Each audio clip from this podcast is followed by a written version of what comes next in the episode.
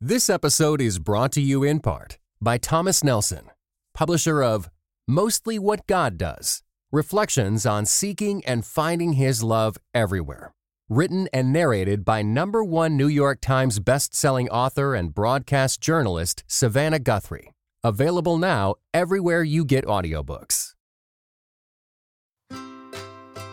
Welcome to the Grace Enough podcast. I am your host, Amber Cullum. This week, I sit down with Laura Acuna to discuss her fifty-year journey with diet culture, overcoming shame, and the work she continues both personally and through her thirty-one day devotional, Still Becoming, Hope, Help, and Healing for the Diet-Weary Soul. As we approach Lent, I want to invite you to join Laura's Lenten study of Still Becoming. You can find the details by clicking the link in the show notes or by scrolling down where you're currently listening. I would love to meet you there. Good afternoon, Laura, and welcome to the Grace Enough podcast. Thanks for having me. I'm glad to be here. Let's go ahead and jump in today uh, because what we're talking about is something that is very prevalent in our Western culture, and that is this obsession with body image and weight and appearance and aging and all of those types of things. And so um, it's not uncommon for us to hear, and quite literally for myself to say things like, I'm fat, I look awful in my clothes, I can't eat that, you know, all the things. And so I am assuming those are phrases that you have used throughout your teenage and adult life as well. So take us back and tell us a little bit about eleven-year-old Laura and what started taking place in your life at that time. Well, when I was eleven years old, I entered the seventh grade, five feet tall and one hundred pounds. And by the time I left the ninth grade, I weighed well over two hundred pounds. Mm. I went from probably a size five to a size twenty in the span of about a year and a half. And I describe it as a bomb going off in my life, and everything changed. Mm. What did go off in your life? What What do you think caused that to happen? Boy, I asked myself and God that question for fifty years. I'm not kidding. I would just wow. beg him to tell me why. Why did this happen? How could this happen? And it really wasn't until, honestly, the past seven or eight years that I was really able to get some answers that have helped me heal. And what I can tell you, I can tell you what didn't happen. I can tell you what did happen. I can tell you that I was never abused physically, mm-hmm. sexually in any way. I was not mistreated by my parents. I come from a very intact and loving family. My parents were married for um, sixty years. Uh, my grandparents were married that long as well. And, you know, they took us to church and we lived a nice life. But what was going on in my life was high expectations mm-hmm. um, for academic and just life in general. There was um, stress in that way for, for both my brother and I growing up. And I believe now, in fact, I know now, A D D presents itself in girls in middle school. Boys, elementary school, girls more in middle school. We didn't know about that back then. What we yeah. really knew about was hyperactivity, which I didn't have. So I believe I, you know, A D D, anxiety, and then depression that all oh, went really. untreated. During that time, I'm assuming you probably started eating for comfort, for good feelings, bad feelings, all of the things. Is that correct in that assumption? Or I am think I correct? so, but I, you are correct. But I think what started it was a normal bodily change that happened during puberty. And in my household, everybody panicked. What was a small oh. weight gain, you know, everyone just panicked. Like, what are we going to do? What are we going to do? And so Um, the first thing that my mother did, which was what anyone knew to do back then. This was nineteen seventy. We know yeah. a lot more now. Right. But back then, you know, she took me to Weight Watchers, which was mm-hmm. another, quite honestly, traumatic moment. I can remember walking in the door and just being mortified that I had mm-hmm. to go to go to Weight Watchers. That's where all my mother's friends went. You know, right. that's not where oh, yes. you know, me went, right? yeah. And it was it was horrible, uh, really horrible. Um, even though my mom was truly trying to help me. I mean, she right. wasn't mad at me. Yeah. Yeah. Well, and so now you're in Weight Watchers. I mean, it just piles on. I'm sad to say that I think a lot of people totally understand how it slowly piles on, these ideas that we have about body image, weight, what's expected of us. And so what would you say were some of the formational things you started to believe about your appearance, your weight? Like, how do you feel like now as a, you know, adult who's a little bit past that, but still dealing with some of the impacts of it? Um, how did it impact your brain? Um, I would say that the shame was paralyzing and insidious. It just came over me like a wave. I I can picture myself before being this little mm. girl who loved her body, who danced and twirled and jumped and played, to look, suddenly viewing my body as my sworn enemy. It was working against me. I couldn't trust it anymore. It turned on me, you know, all of those things. And when you are piled with shame, when it's covering you, your thinking changes about mm-hmm. everything, mm-hmm. everything. And so I'd say that's the biggest change that happened instantly. Suddenly, yeah. I didn't even know who I was anymore. And on top of that, I will say physically, people didn't even recognize me. People oh, who hadn't yeah. seen me in a year. So I had the reality of it, plus the internal stuff going on.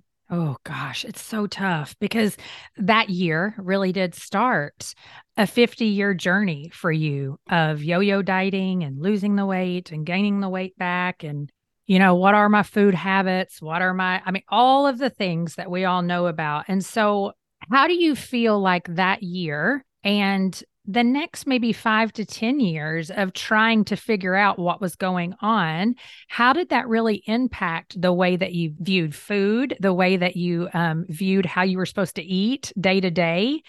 Uh, what were those thoughts and just um, what was your daily diet like? Well, my daily diet was I was either being good or I was being bad. Oh.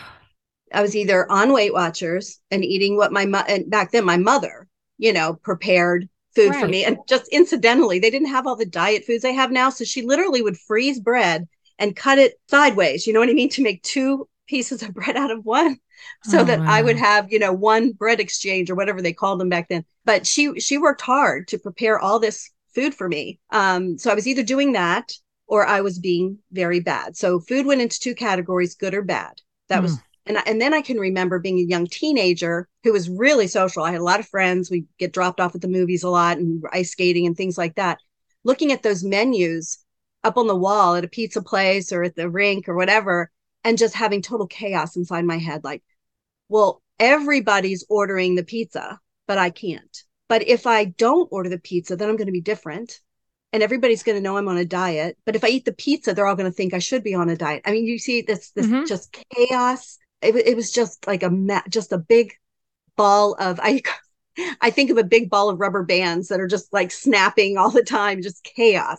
Yeah, and so you term that disordered thinking regarding mm-hmm. food yes. and eating habits. And so at what point do you feel like you began to sort through some of this is not right? Or was that something that was always going on in your mind, yet you didn't really know how to get away from it? Well, several things happened. When I was in my early forties, um, I became women's ministry leader at my church and started providing women's Bible studies for lots and lots of women. And I was in those Bible studies. And um, one of the first ones um, was Believing God by Beth Moore. And that Bible study changed my life because basically she's asking, I know, you know, I know you believe in God, but do you believe him? Mm. And that hit me. I'd known the Lord my whole life. Yeah, I believed that that voice of shame was his.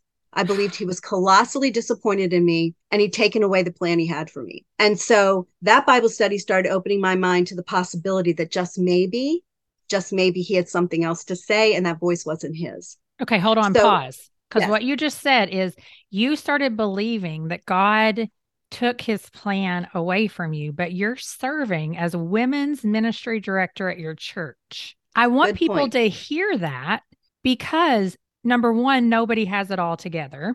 Number two, the enemy is always attacking every single insecurity that we have, and we often attribute it to the voice of God. But number three, and I want to hear this from you, is there is that tension that exists, I think, for everybody, and we are so scared to talk about it. Did you ever think about it that way? Like, here I am serving in this role, and I'm a fraud because I don't even believe that God's, you know, I feel like God's taken something from me that was mine. Did you ever feel that way? Oh yeah. Actually, I have a story about that. I didn't put it in the book. I would have loved to, but there was limited space.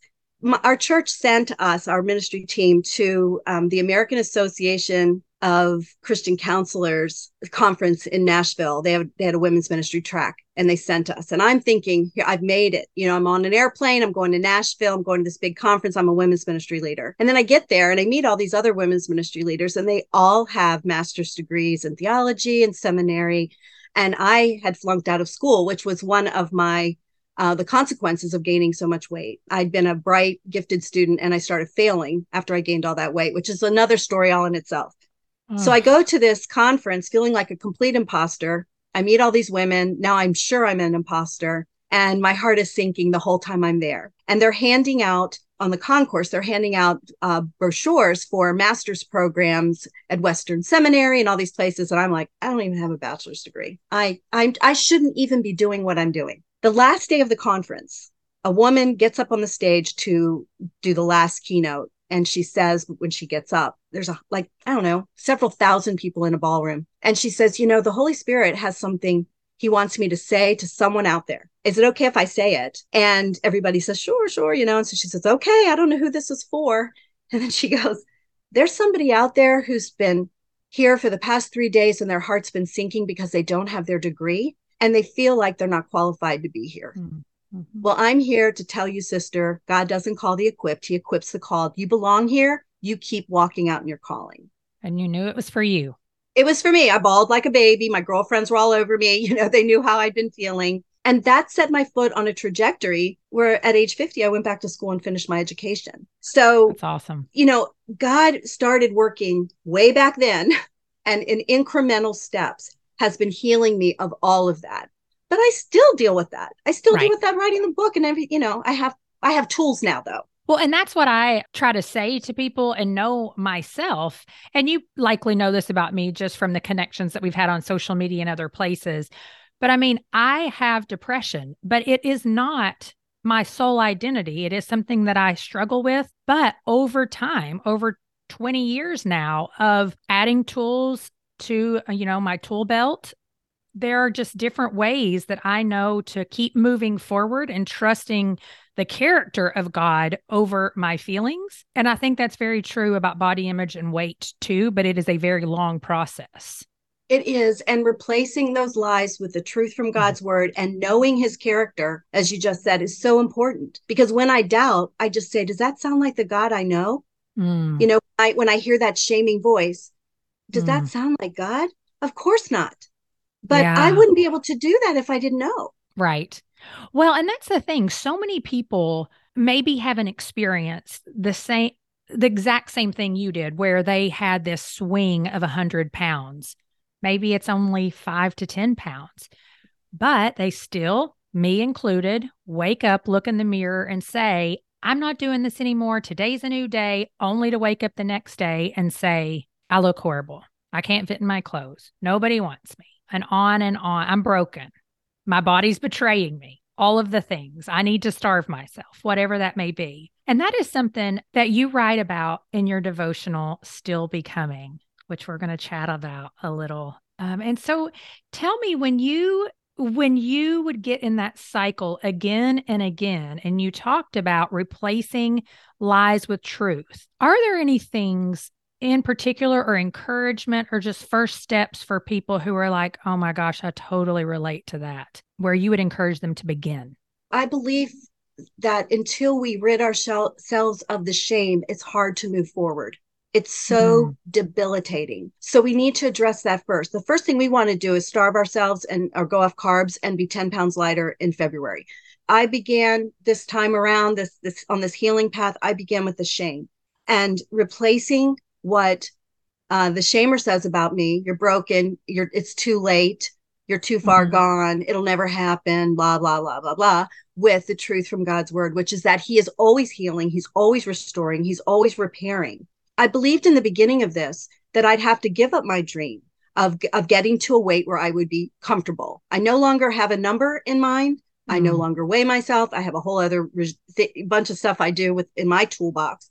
But I haven't given up that dream. I'm still working toward that. But mm. the shame is the first thing that needs to go. The second thing is to reconnect with our bodies, because for some of us, first of all, we have very black and white thinking about it all. And most of it is in the gray. That's right. So we have to get rid of that too. That's part of the shame. But also reconnecting with our body. That was a huge step for me, and one I resisted every possible way I could. But beginning to trust your body again, beginning to realize what a miraculous vessel it is, mm. and respecting it. And that's a whole process in itself. Listening to your hunger cues, letting them speak to you, believing them, mm. reprogramming your mind that feeling starving is not a good thing. I used to love feeling starving. Because if I felt that feeling, it meant I was losing weight, I thought. But now I know starving is my body going, you better feed me and feed me now, right? We never want to get there. We want to stay satiated. So it's a whole different re- rethinking, reprogramming, reframing how we think about how we feed our bodies, how we treat our bodies, and how we view our bodies. Yeah, well, with the shame, even with that, I mean, I feel like sometimes it's easy to say, I've got to get rid of the shame. And then I don't even know the first step to take. Right. I think, first of all, is to be in God's word every single day. I think doing word searches, you know, Google's a great thing. Just Google in, you know, um, what does the Bible say about beauty, about body, about redemption, all those things. But there's no replacement for a good Christian therapist. I know. It's so important. And that's part of my journey. I had yeah, an same. excellent therapist who specialized in trauma and women with disordered eating. And I had trauma I didn't even know about. Yeah. And we we dealt with that first. That and grief, because I had a lot of grief as well. Mm. Yeah, that's a good uh, reminder, too, because part of really changing our thinking is taking those thoughts captive. And I know that can be so challenging. But even if it's memorizing the one scripture that is, you know, physical training is of some value. But it's is is yes. that the one that says it's a the fear of the Lord? Um I can't remember, but I have a few yeah. in my toolbox that I have to remind myself of over and over again, like this only has some value. This does not define me. You know, I mean, beauty is fleeting, like it is, and it's meant to be that way. And so we don't have to fight it so hard. Does that mean it's wrong to want to look beautiful and take care of yourself? No, but we obsess over staying young. And we're going to talk about that a little bit too. This episode is brought to you by the Truce Podcast. I'm sure you've been there. You're at an event, a dinner, a small group, and someone says something like, if you're a Christian, you have to vote Republican. Huh. That raises an interesting question. How did evangelicals like me get to the place where we just assumed we'd all vote one way? This season on the Truce Podcast, we're diving deep into the complexity of the nineteen seventies and eighties to understand how evangelicals tied themselves to the Republican Party. It's a story that involves murder, corruption, redemption, and our need to be heard. I'll be talking with celebrated historians like Rick Perlstein, Pulitzer Prize winners Francis Fitzgerald and Jesse Eisinger, and some of the best guests I've ever had. Truce is the show that uses journalistic tools to look inside the Christian church. We press pause on the culture wars in order to explore how we got here and how we can do better. Subscribe to Truce anywhere you get podcasts or listen at truce podcast dot com.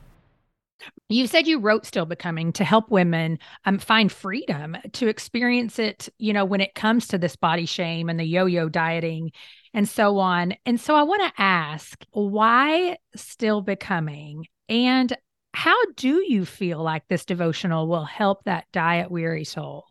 Well, Still Becoming, to me, describes the Christian journey. We we are constantly growing, changing, becoming more like Christ, the sanctification yes. process. That's a big churchy word, but um, that's what Still Becoming means, that I'm sixty-four years old. I have not arrived yet. I will not arrive yet until I'm in heaven with the Lord. Amen. I plan to keep growing, keep getting, um, seeking healing until the day I die. I want to serve him well. I want my children to say, Mom never stopped. She never gave up. She was always seeking healing and growth and um, maturity in Christ. So um, those things are really important to me. And that's why I named the book Still Becoming, but also because it's a grace-filled journey. Mm. Dieting is harsh. It's so harsh. And just in the short time the book has been released, and I've, you know, worked with my launch team and worked with women um, before, as I was writing the book, I did, you know, do surveys and talk to my friends. And of course, my own, my own journey is that women want relief. Yeah. yeah. They just want relief. And so what I ask women to do is give up dieting for thirty-one days if they want to, because I believe in autonomy. I'm not telling anybody what to do. We've had enough of that. It's an individual journey that you decide for yourself. So I'm making suggestions only based on my own experience. So I ask women to leave dieting for thirty-one days and try to just give God thirty-one days to t- speak to them about why. Why do you do this? How did you get here in the first place? How can I get out of this? How can I think of myself with self-compassion and God's grace? Because mm-hmm. that is how he looks at us. He is not shaming us for not weighing one hundred twenty pounds. I promise you. Yeah. He's much more concerned with our spiritual growth and our development. And yes, we need to take care of our bodies. Absolutely. Yes. It's all part of it. Yes. Well, and that's the thing too. There's this, you know, I hear people ask frequently, you know, but we do, we are supposed to take care of our physical bodies.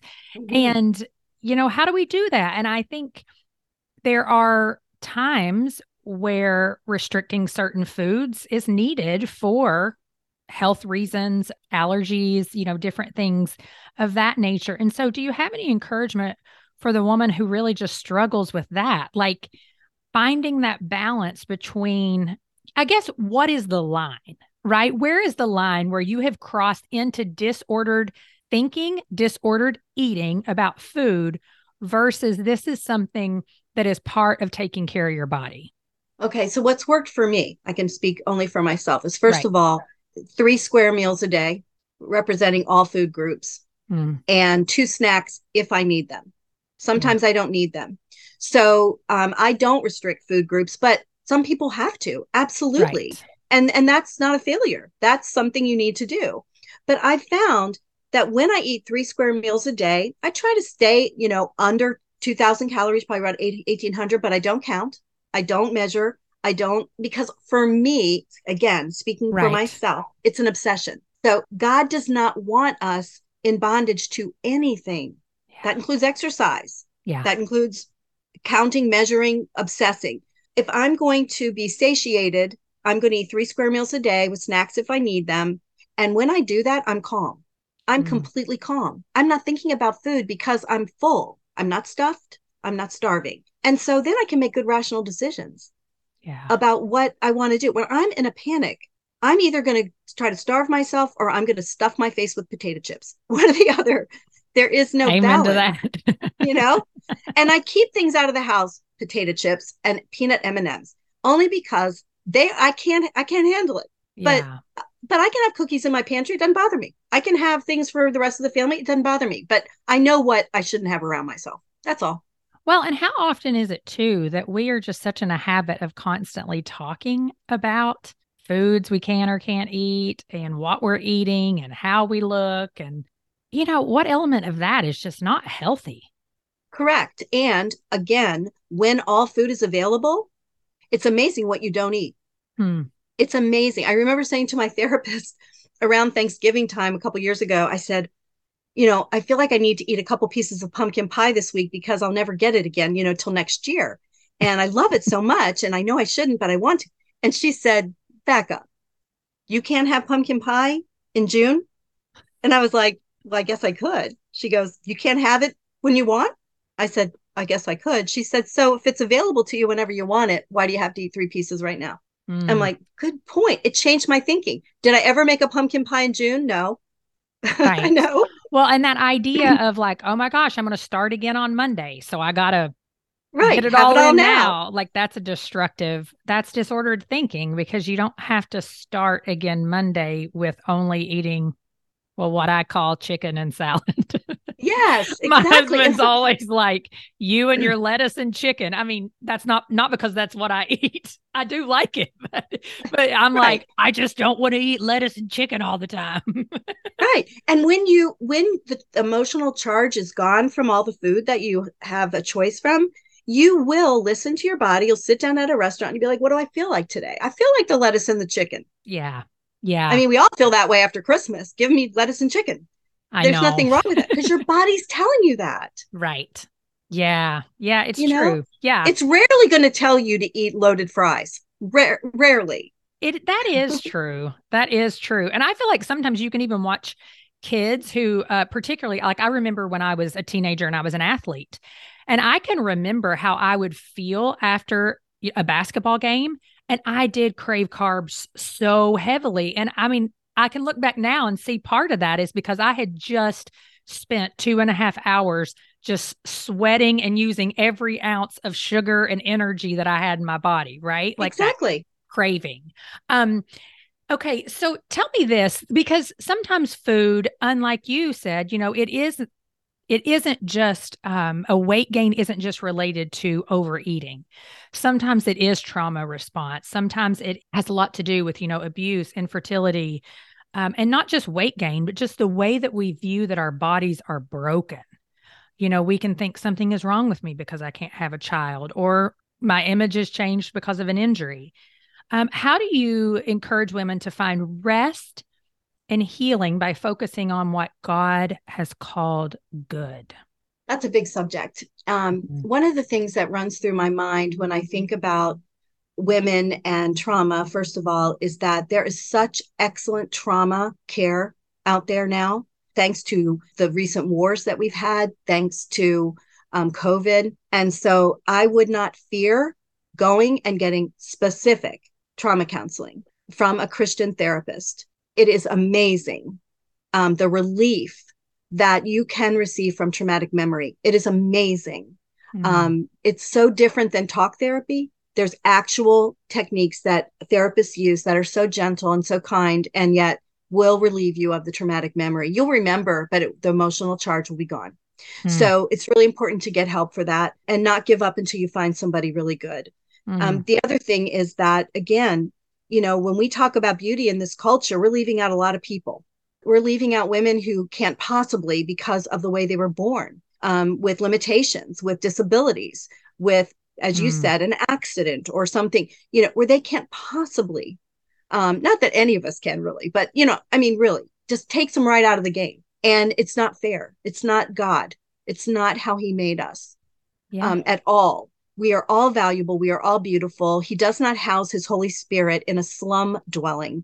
He put his Holy Spirit in th- these bodies, and broken and imperfect as they are. Right. So that's, again, it's part of the reframing. We have to reject what the culture says. It's not yeah. easy. It's really not. I know. And I mean, that is a loaded question we could probably mm-hmm. spend the whole episode on, but mm-hmm, mm-hmm. um, just kind of wanted to get your insight there. Well, let's close with this when it comes to our cultures. And it, it, what you said just kind of plays right into it. Negative view of aging. I mean, oh my gosh, this is something I'm so passionate about as, as Christians, particularly. We so often resist this failing body, like, and we resist what culture is telling us, that you've got to have pigmented hair, you've got to have big lips, you've got to have perky boobs, you got to have skinny butt. You, like, it's just toxic. And so speak to the Christian who they're fighting that right now. Um, they're fighting giving in to the temptation of, I need to do all of these things to stay looking young. Um, speak into them what God says about them as they get older. Well, scriptures are full of words of, of wisdom for the for the aging. Um, I'm sixty-four years old. This is going to be my sixty-fifth year. I can't believe it. In my head, I'm thirty-five. I'm just saying. I think um, that's that what happens. Changed. You just stop. I'm forty-three, and I'm like, sometimes I think, am I still in my thirties? Because it'll stay that way. You'll you'll be in your thirties for the rest of your life, but that's a good thing. I, I know. Mean, well, want- I could be so grumpy with my kids sometimes, and then other times I'm like breaking down dancing in the kitchen, and they're like, "Mom, will you stop?" And I'm like, "What you don't know is that I was so cool when I was your age, you know." And they're like, well, "It's not cool now." I'm like, "It's always cool, honey." Yeah, that still goes on. My kids are in their thirties, and it's the same way even now. Same way even now. Um, I would say, first of all, I'm going to be really honest. I would take my eyes off of Christian celebrities.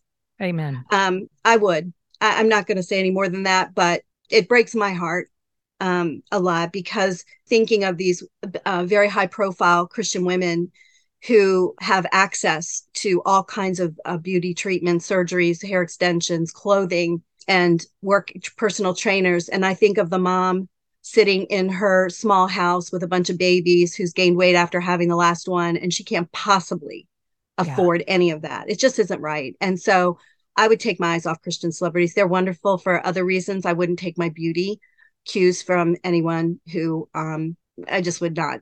I'll yeah. just leave it there. And then the other thing is that I, I we just have to acknowledge it's hard. I mean, yeah. it's hard to age. Yeah. From the beginning of time, women have been objectified. And our beauty, we've been told, our, I mean, this isn't just our generation. My, my mother, my grandmother, my great-grandmother, they all, I mean, all the way back, they all fought their own battle with this. And we just have to reject it. We we want to look our best. There's no doubt. I mean, we don't want to let ourselves go and, and you know, right. do the, but, but there is a line. But again, between obsession and also believing that our worth comes from what we look like. I know. It just can't be. It is no, you, you spoke of God's character earlier. It is not in his character to attach what we look like to our worth.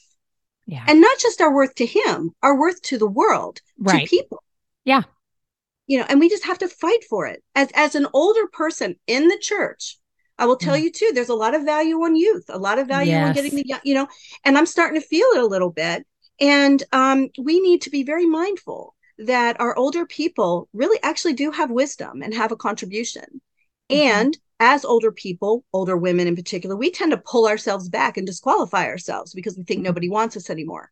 So there's a lot of stuff around that. It's a big subject also. Yeah. And it, it's, it reminds me just a few weeks ago, I had a conversation with a friend who recently turned fifty. And I, she said, oh no, once you get to this point, even I've seen a shift. I'm not getting asked to do as much as I used to be do. And I mean, she's a speaker for a fairly well-known organization. She's an author. She's serving in women's ministry. And I'm like, really? And we dove into that a little bit that obviously I won't share here, but I'm like, wow, even at fifty, you know? So mm, I don't know. That's a tough one because you're like, yeah, we want to hear from all generations. We do. And I think that's another whole subject. I'm pretty passionate about older people not complaining all the time at church. Right. And right. You know, and so about change so, and everything. Exactly. We want, you know, we want, um, we want our church filled with young people. So, and I right. want to be there. That's where I want to be. But I'm just saying that it's a, it's a big subject, but it's real. I mean, yeah. it's, it's real. It, yeah. and, you know, Jan Silvius, who's one of the endorsers for my book and a longtime speaker and author, said to me one time, I was fifty. And um, I had just gone back to college. And I said, I, I feel like it. I'm such a late late bloomer, which I am. And she said, you don't have anything to say until you're forty. And then you don't have the time to say it until you're fifty. So you got oh. plenty of time ahead of you. And I thought, oh, I'm hanging love, on to that. I'm I love it. That's a good one. Well, that's a good yeah. place to end, Laura. Thank you so much. Um, you're Still welcome. Becoming Thank can you. Be purchased anywhere. Um, Laura, what's your website? My website is laura dash acuna dot com. Wonderful. Go and check out Laura's work. And thank you so much for being here today. If this conversation resonated with you, will you share it with a friend? And don't forget to check out Laura's Lenten study of Still Becoming in the show notes. Thank you for listening to the Grace Enough podcast. Tune in next time.